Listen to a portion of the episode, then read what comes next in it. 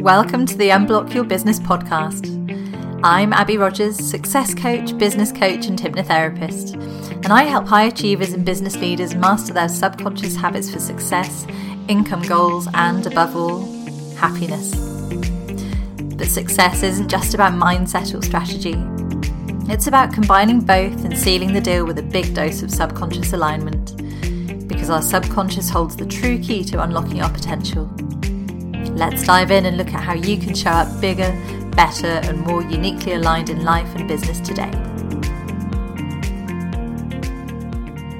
Hi there, welcome to the first edition of Unblock Your Business for 2022. Excited to have you with me today. Uh, I hope you've had a great new year and I hope that you don't have too sore a head and have had plenty of time to, to sleep things off if you did.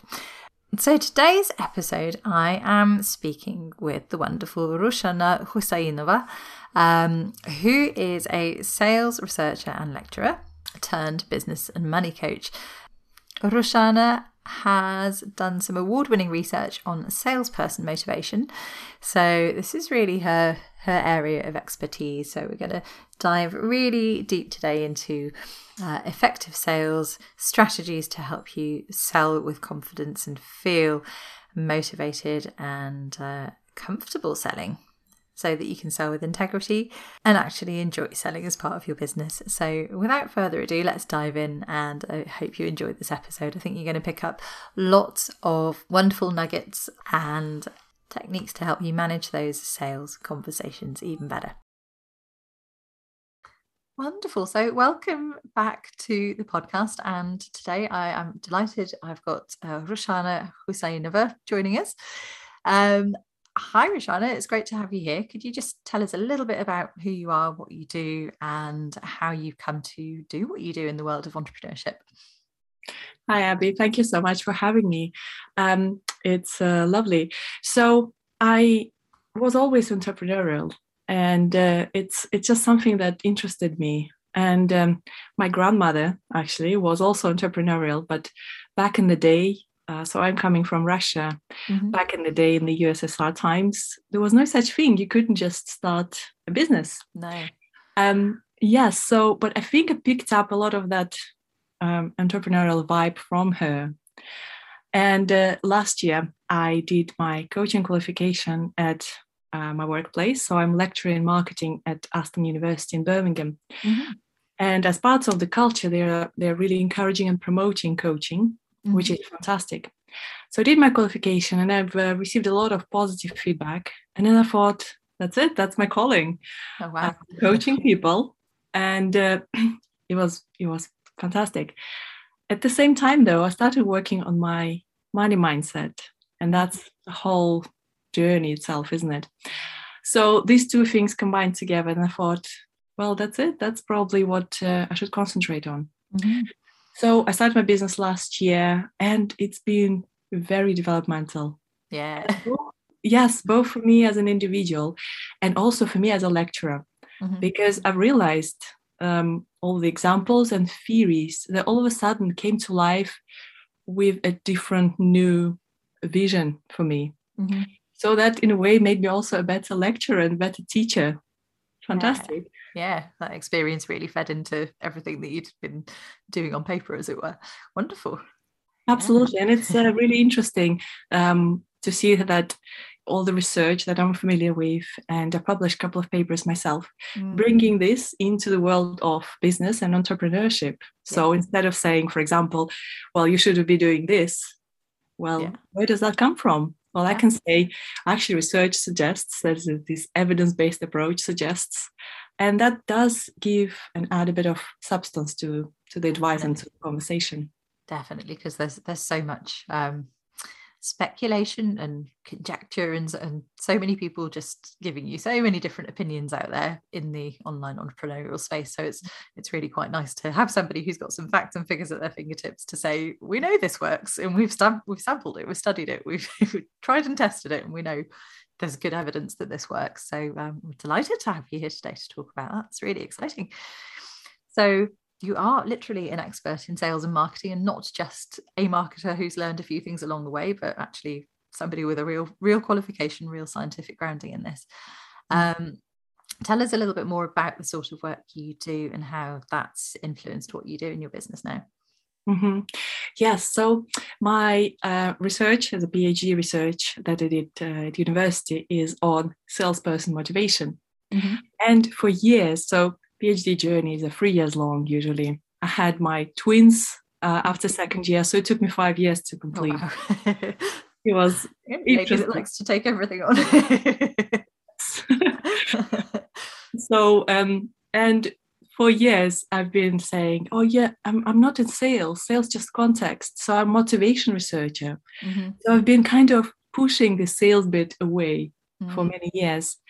And until uh, at some point when I started working on the money mindset, um, on my own money mindset really, and all these issues around that, I've had a session with um, art therapist. Mm-hmm. And I've discovered that actually it's it's probably my calling so I should stop pushing the sales part away. Yeah. Because instead of trying to say, oh, yeah, I'm not doing sales, I'm only doing this motivation, more uh, dignified research, you know, more mm-hmm. respectable mm-hmm. research. Um, I should stop pushing that. And I realized uh, there is even a connection to my grandmother, who was uh-huh. very entrepreneurial, but who, who couldn't really, you know, start up a thing of her own. Yeah, yeah. I really felt that support. I mean, my, my grandmother passed away many years ago now. Mm. Um, but yeah, I've realized that. So I stopped pushing sales part away. Mm-hmm. And instead, I decided that I will try to do it the right way. Yeah. I will teach my students to do it the right way with integrity, with ethics being, you know, ingrained in all aspects of sales. Mm-hmm. And uh, I will, you know, try to normalize talking about sales and it's that it's absolutely fine. Yeah. Wonderful. Um, We're all for that. All for that. Absolutely. And uh, there's so many times I've heard uh, entrepreneurs say something like, well, I love everything my, about my business apart from sales. Yeah. Yeah. But, you know, if you're in business, you're in business of sales. Yeah, absolutely. What do you think was it that shifted that mindset for you? Because obviously there was a, a little bit of um, not not wanting to go there with sales yourself for quite a while and then and then embracing that. Um, how do you think that shifted for you? Um, you know, Abby, there wasn't just one moment where it all came together. It was just a, a journey. So there's this discovery that I made with uh, during the art therapy session. Um, then there's also discussions with my mentor at work mm-hmm. about you know the the right way of contribution to society through teaching students the right way of sales, the ethical way with integrity. Yeah.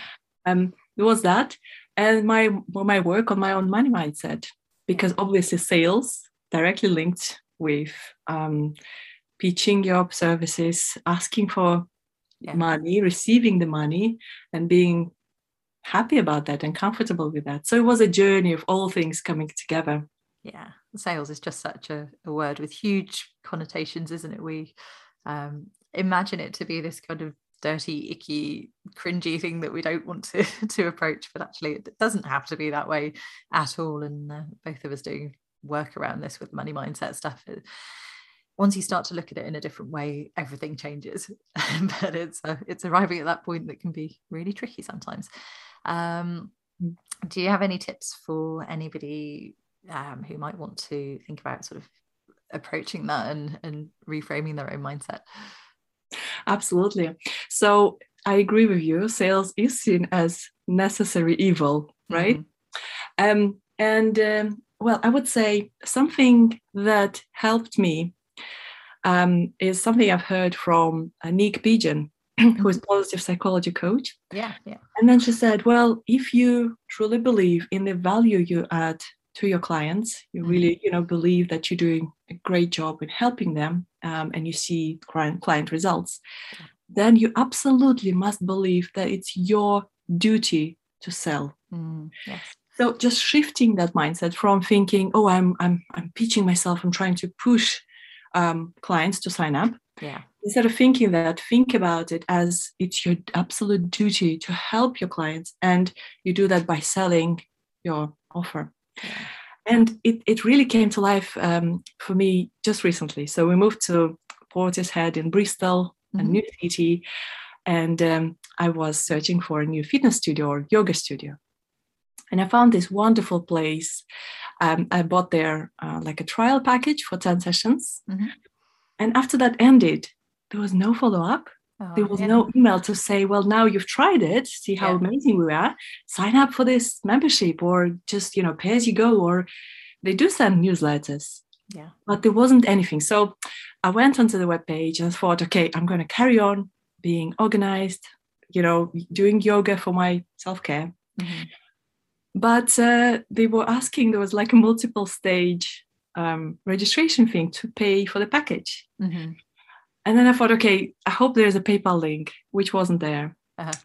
But I went through the process for two or three times. And then each time I was distracted. So I still haven't signed up. Okay, yeah. And I thought, wow, obviously doing yoga is so important to my well-being mm. and physical well-being and it's it's just really good.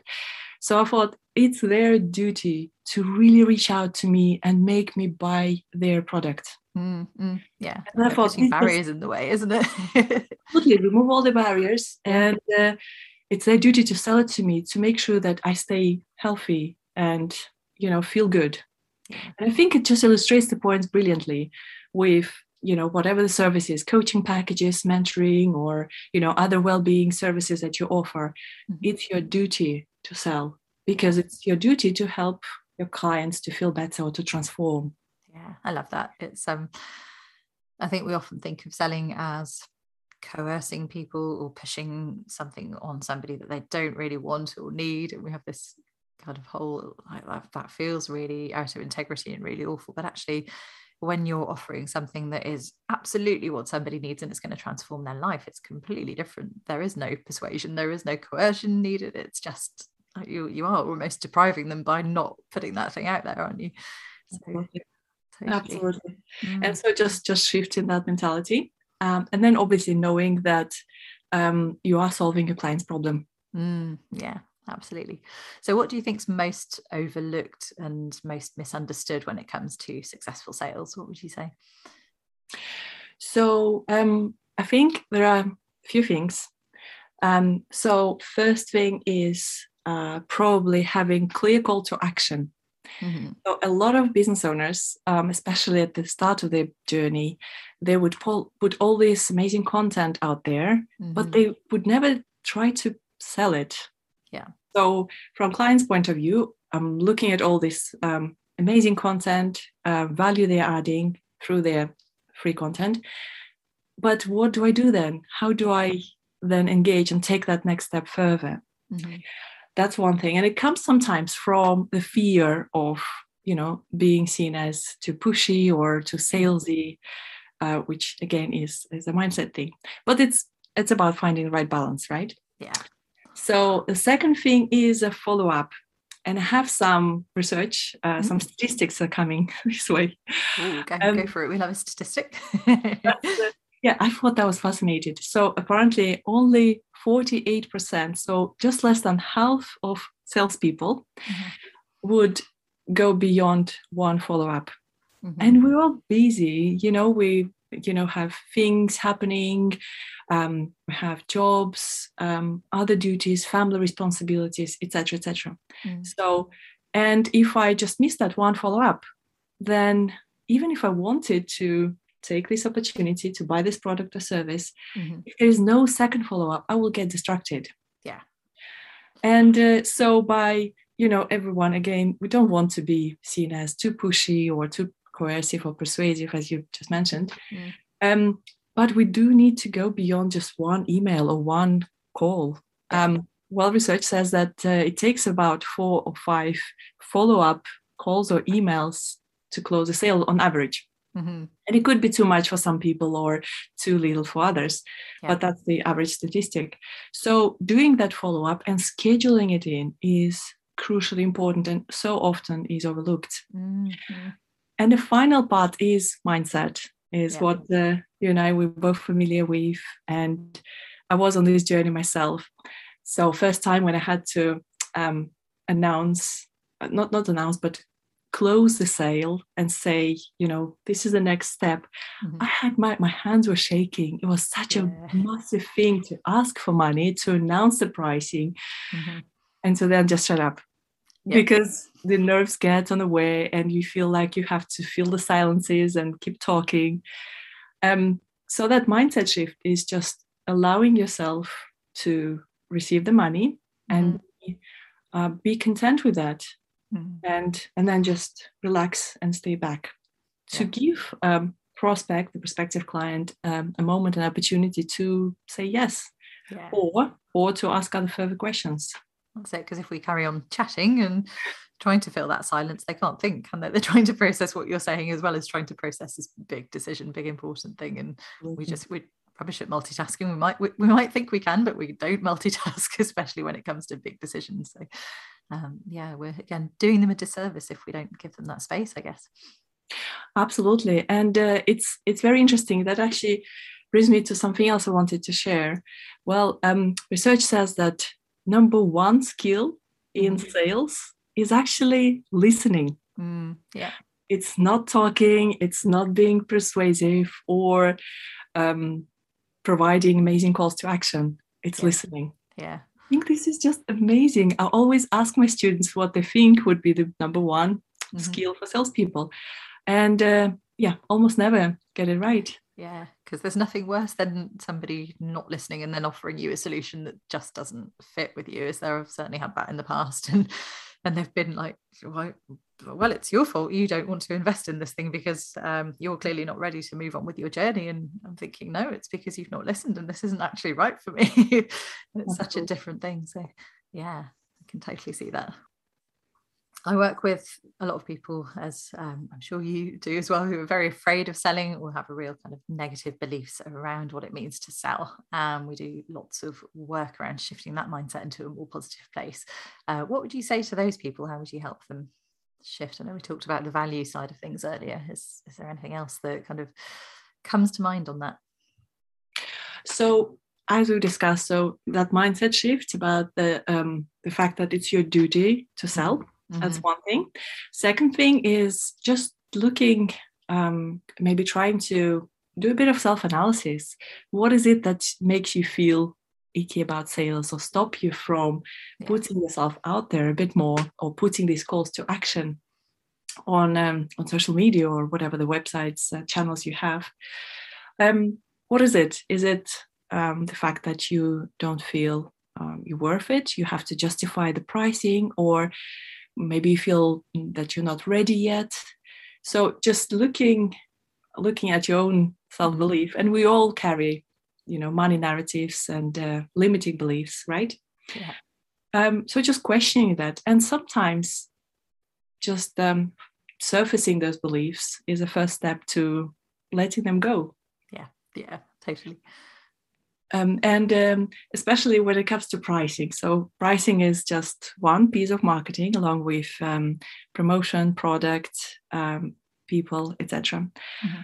But when it comes to pricing, we often feel really uncomfortable because that perhaps we feel like we are not uh, deserving to be paid this amount of money mm-hmm. or maybe we have a belief that well how can i charge 100 pounds for a session when my mom has to work a whole week or had to work one full week really hard to receive this money. Yeah, yeah. All these limiting beliefs will really stop us from um, going full on being and feeling comfortable with sales. Mm-hmm. Mm-hmm. Totally. Yeah, really, really important to clear through those. So we were talking a little bit earlier about sort of getting those call to actions out there and doing that maybe repeated times, feeling okay with getting in touch with mm. prospects over and over again. How, how do you think people can reframe that and see that as as a valuable thing? I guess just just having that statistic there really helps actually, doesn't it? Just knowing that uh, only 48% was it. Um, Absolutely. Yeah. So I think it's very much a numbers game. So yeah. not seeing um, a silence or or a no as a failure I've heard someone said once in business there's no wins and failures, there are wins and lessons. Yeah. yeah. Um, and then so it's one thing. And second thing, it's just numbers game. So if you mm-hmm. know your numbers, if you know the conversion rates, average industry conversion rates, for example, mm-hmm. if you know that only um, maybe 6% of those in your group will say yes they're interested and then out of them uh, perhaps 20% will actually go ahead and sign up to a service mm-hmm. and the 80 will say no and normalizing this yeah. will actually help you deal with that yeah.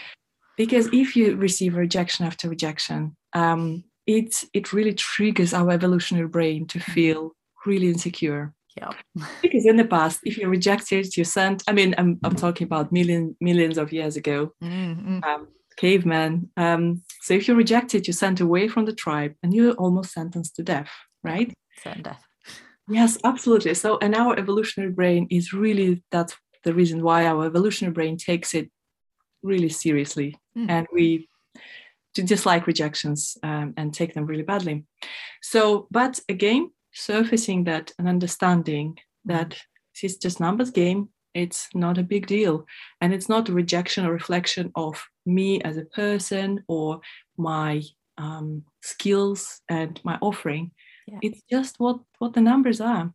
Yeah, yeah. um i had one um, colleague who is a serial entrepreneur mm-hmm. shared this once that he started his business and was in gardening. And he decided to boost his price up from 20 pounds an hour to 25 pounds an hour. Okay and then the first person he announced this the pricing to said oh that's too expensive got really scared and put the price back down to 20 pounds and for the whole year he stayed at that 20 pounds an hour mm-hmm. but then he said well it's actually if you think about it um, there's this, you know, the game with uh, we have in a jar red balls and black balls. Mm-hmm. Yeah, 50 of each. But if you mix them up and then start taking one by one, it could yeah. be that you will have three black balls in a row. Yeah. It, it's not a reflection of the jar because in the jar we have 50 red balls and 50 black balls. Yeah. Again, that's just understanding that happened that there were just three black balls in a row, but yeah. then the red balls are out there as well. So it happens again, understanding that this one customer can say, well, no, I'm not interested, or you are too expensive. Yeah. Well, maybe they're not your ideal customer. And it's yeah. understanding that the right client will come um, yeah. soon. Exactly. And trusting that, again, just because we view and value money in a certain way. There are billions of people out there in the world with billions of different experiences and expectations for what things will cost, and just remembering that um, and saying, well, okay, this one this one didn't land this time, but there's bound to be somebody out there for who this fits because there's a there's a perfect price point for everybody for every service, you know, isn't there? Um, Absolutely. There are super expensive watches and super cheap watches, and there's a market for all of them. It's just just finding that right person. Fantastic. Mm-hmm. So, um, could you talk us through the sales cycle sort of based on your expertise? What do you think are the essential steps? What really has to be in place to make that successful sale? Yes, sure. So the way um, I teach sales um, is um, is based on the work of uh, Professor Marshall and Professor Johnston, and it starts with the first step: understanding your clients. Mm-hmm. So understanding buyers is called, but uh, obviously in this context, understanding your client base and your ideal client. So listening comes obviously into force here. Mm-hmm. Listening isn't just obviously listening to what they say. It's listening to what they say on social media, in networking events, other kinds of spaces that you know they attend. Putting their needs and problems in the center of what you do, of mm-hmm. all your marketing communications. So that's the first step. Yeah. Second step is prospecting. So there that is putting yourself out there, getting leads in, creating and implementing the funnel where you you know you have some sort of freebie online and they sign up to receive it and then they um, you know sign up to receive your newsletters later mm-hmm. mm-hmm. um, an interesting interesting point here is do ask for these referrals from your existing clients mm, because yeah. you might think that's obvious right so if they are happy with it with your service they will be talking about it and recommending you to recommending you to everyone mm-hmm. but we're all really busy people i mean life is um you know there's a lot to life right so if you don't ask people may not actually think about it so do ask for those referrals from your existing clients because they will be your um, best advocates really Mm, absolutely. So, yes, that's step two. Step three is your preparation and planning for that chemistry call or, um, you know, that um, discovery call, or whatever you want you want to um, call it. So, think about the technological part. If the call is happening on Zoom, think about the resources. Do they have all the information that they need to mm-hmm. then have a chat with you? Um, and think through the planning. So what you're going to talk about exactly in, in the call.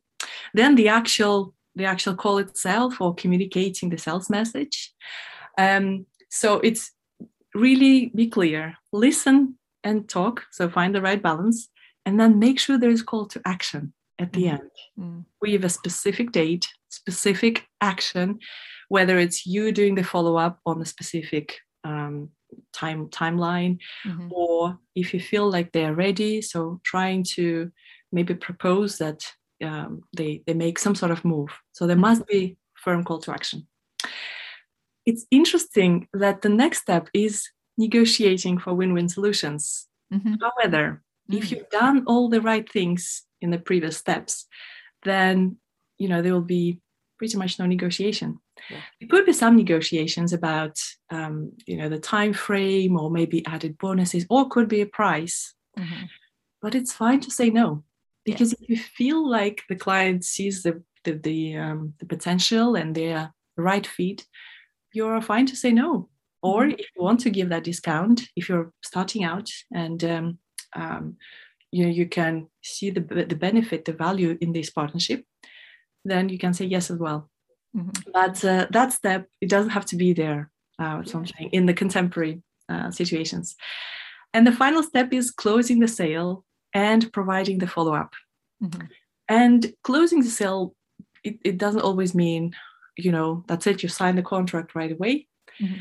Uh, but you know that you're closer to um, closing the deal and you know exactly what next steps are going to happen what yeah. those next steps are there you discussed all the details and you're bringing the conversation to a close mm-hmm. Mm-hmm. so these are the the step six step form formula of uh, um, how sales usually um, operate pretty much so um, in terms of that was interesting you mentioned about discounting um, there as as part of a perfectly legitimate strategy because very often um, I think there's a, there's a lot of mindset out there around oh never discount never be seen to lower your prices and so on.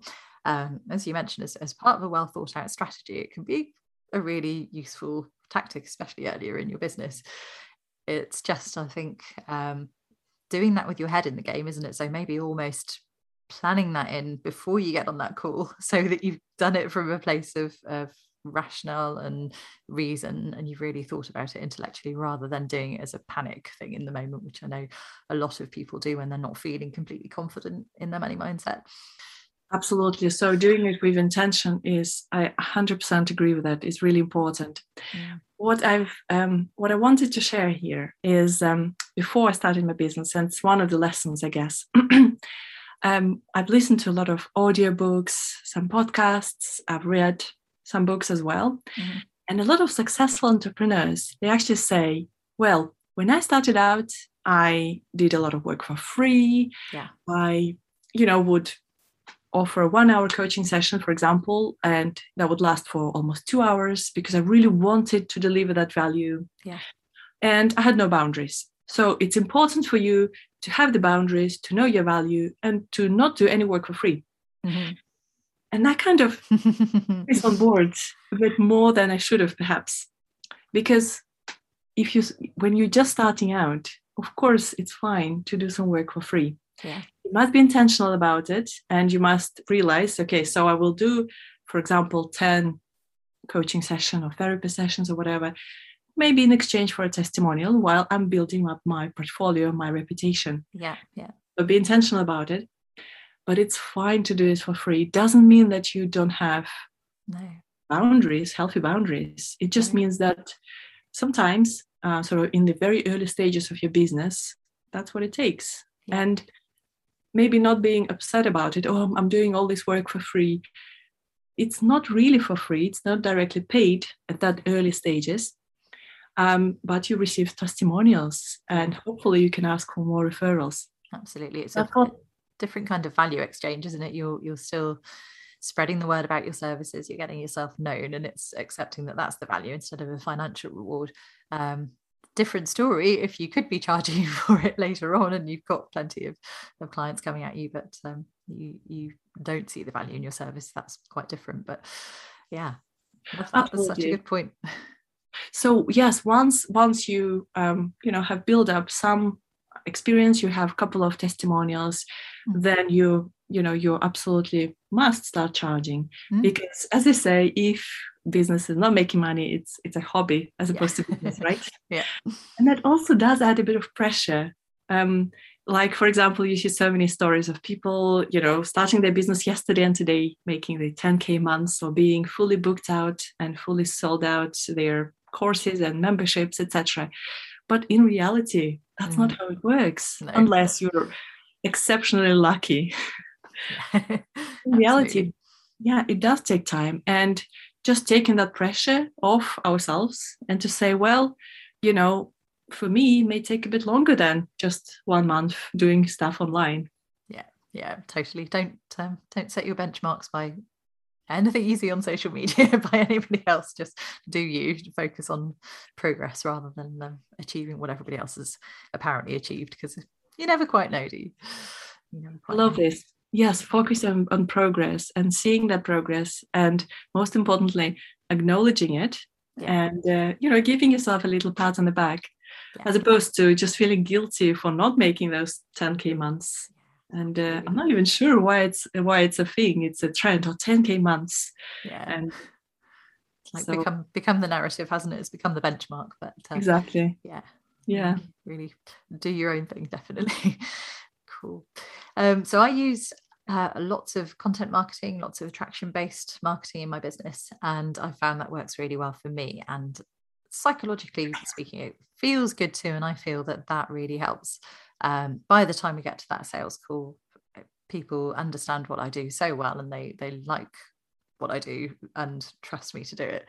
That there's almost no negotiation. It's not a difficult sales call. It's just like, yes, please, when do we start? You know, how much is it? Where what are the details and let's get signed up um, which is wonderful but um, i've certainly been at the other end of that and had some very awkward sales calls in the past as well um, do you feel like attraction based marketing content marketing is a, a good strategy for most entrepreneurs does it fall short in any way would you recommend anything different no i absolutely i absolutely agree i think that's um, that's the way forward mm-hmm. and um, so one thing um, I was teaching on um, a program called Help to Grow um, at Aston University. Mm-hmm.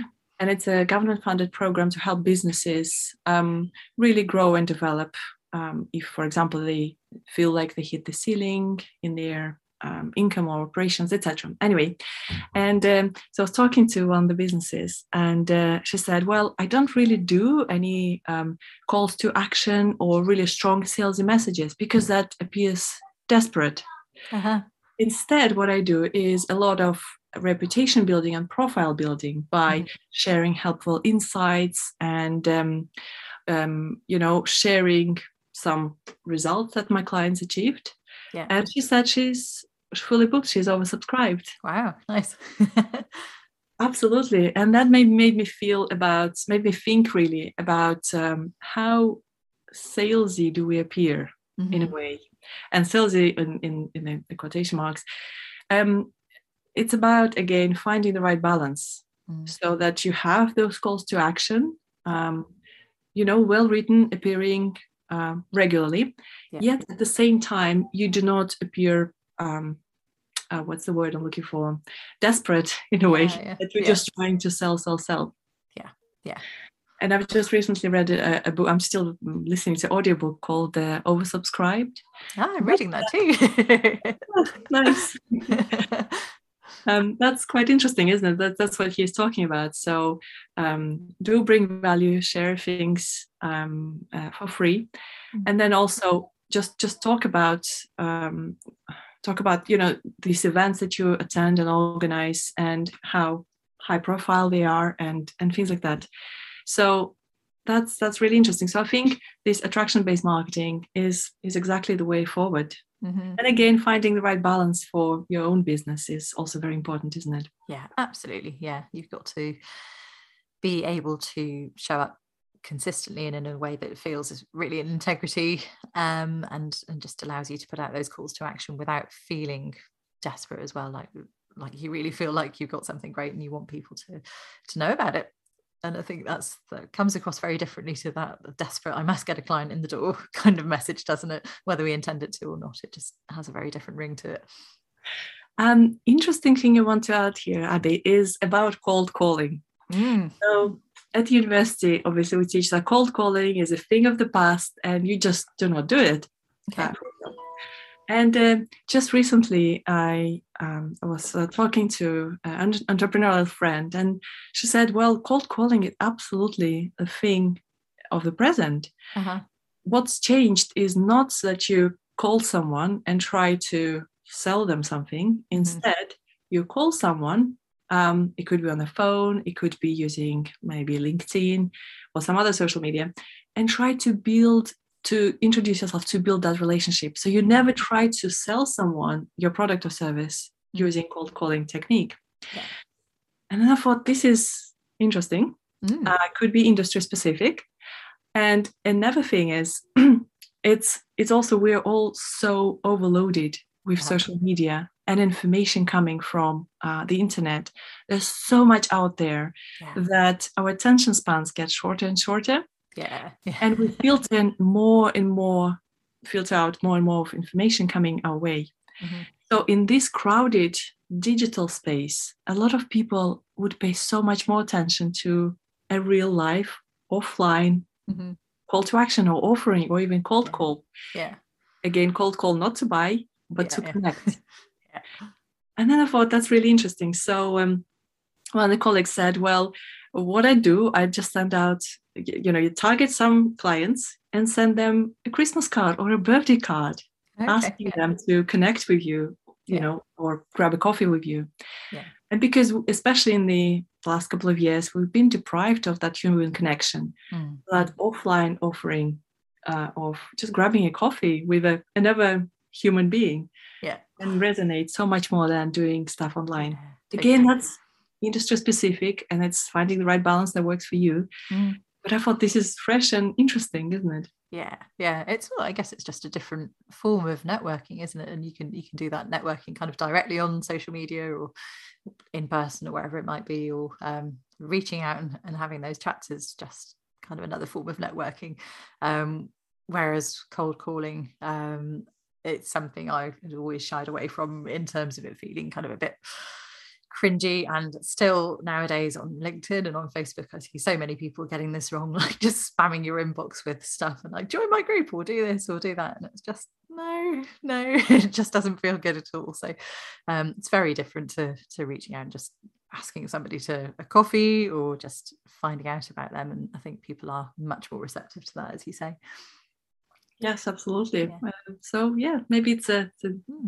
new way, and it could be industry specific. Uh, yeah it's finding that thing that, that works for you isn't it again mm-hmm. absolutely uh, so very last question um, one i always love to ask my guests which is what would you tell your startup self if you could go back now to the very beginning of your business what would you do maybe differently really good question so um, i reflected on on this a little bit um, what would i do differently i would just take that pressure off myself to be honest um, something that we touched upon uh, just earlier mm. today that I have to really, you know, um, achieve those 10k, 5k months or whatever it is, yeah.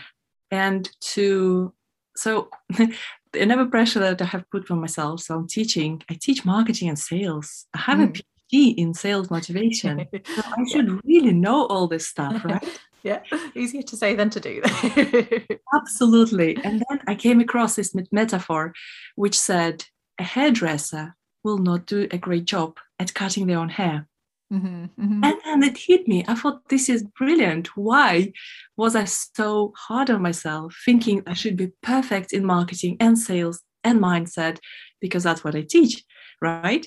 Yeah. And the moment I just took that pressure off myself, I found myself a, a business mentor who helped me mm-hmm. with you know building the marketing and uh, strategy for the business. The moment I've done that, I mm-hmm. take all this pressure off myself. Yeah. It started feeling so much better, so much more productive and fruitful. Yeah. And I think all these pressures we put on ourselves, looking at um, the success stories on social media, mm-hmm. aren't just yeah, they're not very helpful. They could be a bit inspiring and motivational at times. Yeah, um, fine line, isn't it? absolutely, I agree. Yes, and the second thing is, um, I've um, uh, you, you, know you go to business groups on on Facebook and LinkedIn, etc., and uh, a lot of um, thought leaders and you know business mentors, we would say, well, you have to work like 80 hours weeks for the first year of your business. That's what it takes yeah. And then it took me some time to actually digest this with a lot of resistance inside. Mm. I have my part time lecturing job, which I love. I have, you know, family and kids, and I'm advocate for a four day work week. Yeah. I realize that it may sound, you know, lazy, but it's not. In fact, that's just my priorities. Yeah. And I'm not intended to work to put in 80 hours work, uh, 80 hours a week to mm to work on my business. And uh, I made peace with the fact that it will just be a slower process. Yeah, yeah. And 80 hours work weeks, they're just not for everyone. You know, we have other priorities, other commitments. As long as we realize this is my choice and my priority, and I'm intentional about it. Totally. And I, I really question whether you can be focused and productive and, and, really on it for 80 hours a week even as well i think i think mm. to a large extent actually having that time out doing other things is essential because it just allows your brain to process stuff that you're not even consciously aware of and it just helps you so much with the productivity side of things. So yeah i think i think good decision take the pressure off and do things your way. Absolutely. And uh, the final thing is um, you don't need to be perfect and it's giving yeah. yourself permission to be good is good enough. Yeah. And when i was uh, writing my doctoral dissertation it's a lot of work, a lot of words and a lot of analysis. So it's it's a hard work, right? Mm-hmm. And I remember um, one of my supervisors, I had four PhD supervisors, and one of the professors said, Roshana, finished is better than perfect. Mm-hmm. So just finish off the thing. Yeah. And then I just um, I took one day a marker pen and wrote it on my whiteboard in the office uh, at the university and I didn't realize it was actually a permanent marker pen, and it just stayed there forever. I tried to take it off, but it was yeah unsuccessful. meant to be exactly. So I thought it's a beautiful reminder that we don't need to to try and be perfect, especially if you're just starting out. Just um, put yourself out there, and good is good enough. Hundred percent love all of that. Some, some wonderful tips and insights there. Thank you so much for joining us today. It's been really fascinating, and I have no doubt that's going to be super helpful to so many of our listeners. So thank you ever so much. Thank you uh, very much. Thank you so much to Roshana for joining us there. That was really great to just chat around the sales process and money mindset and all of those things that can feel like such big barriers. So I hope you got lots out of that. Uh, if you want to check out more about Roshana, then take a look uh, at the show notes and you can find all her details there. I'll be back next week and um, I look forward to seeing you. Have a great first week of the new year. Take care. Thanks for listening. I really hope you've enjoyed today's episode. If you have, it would be incredible if you could pop a review on iTunes, Google, Spotify, or your favourite podcast platform. And if you want to dive deeper, you can find me in my Facebook group Unblock Your Business or at www.unblockyourbusiness.com.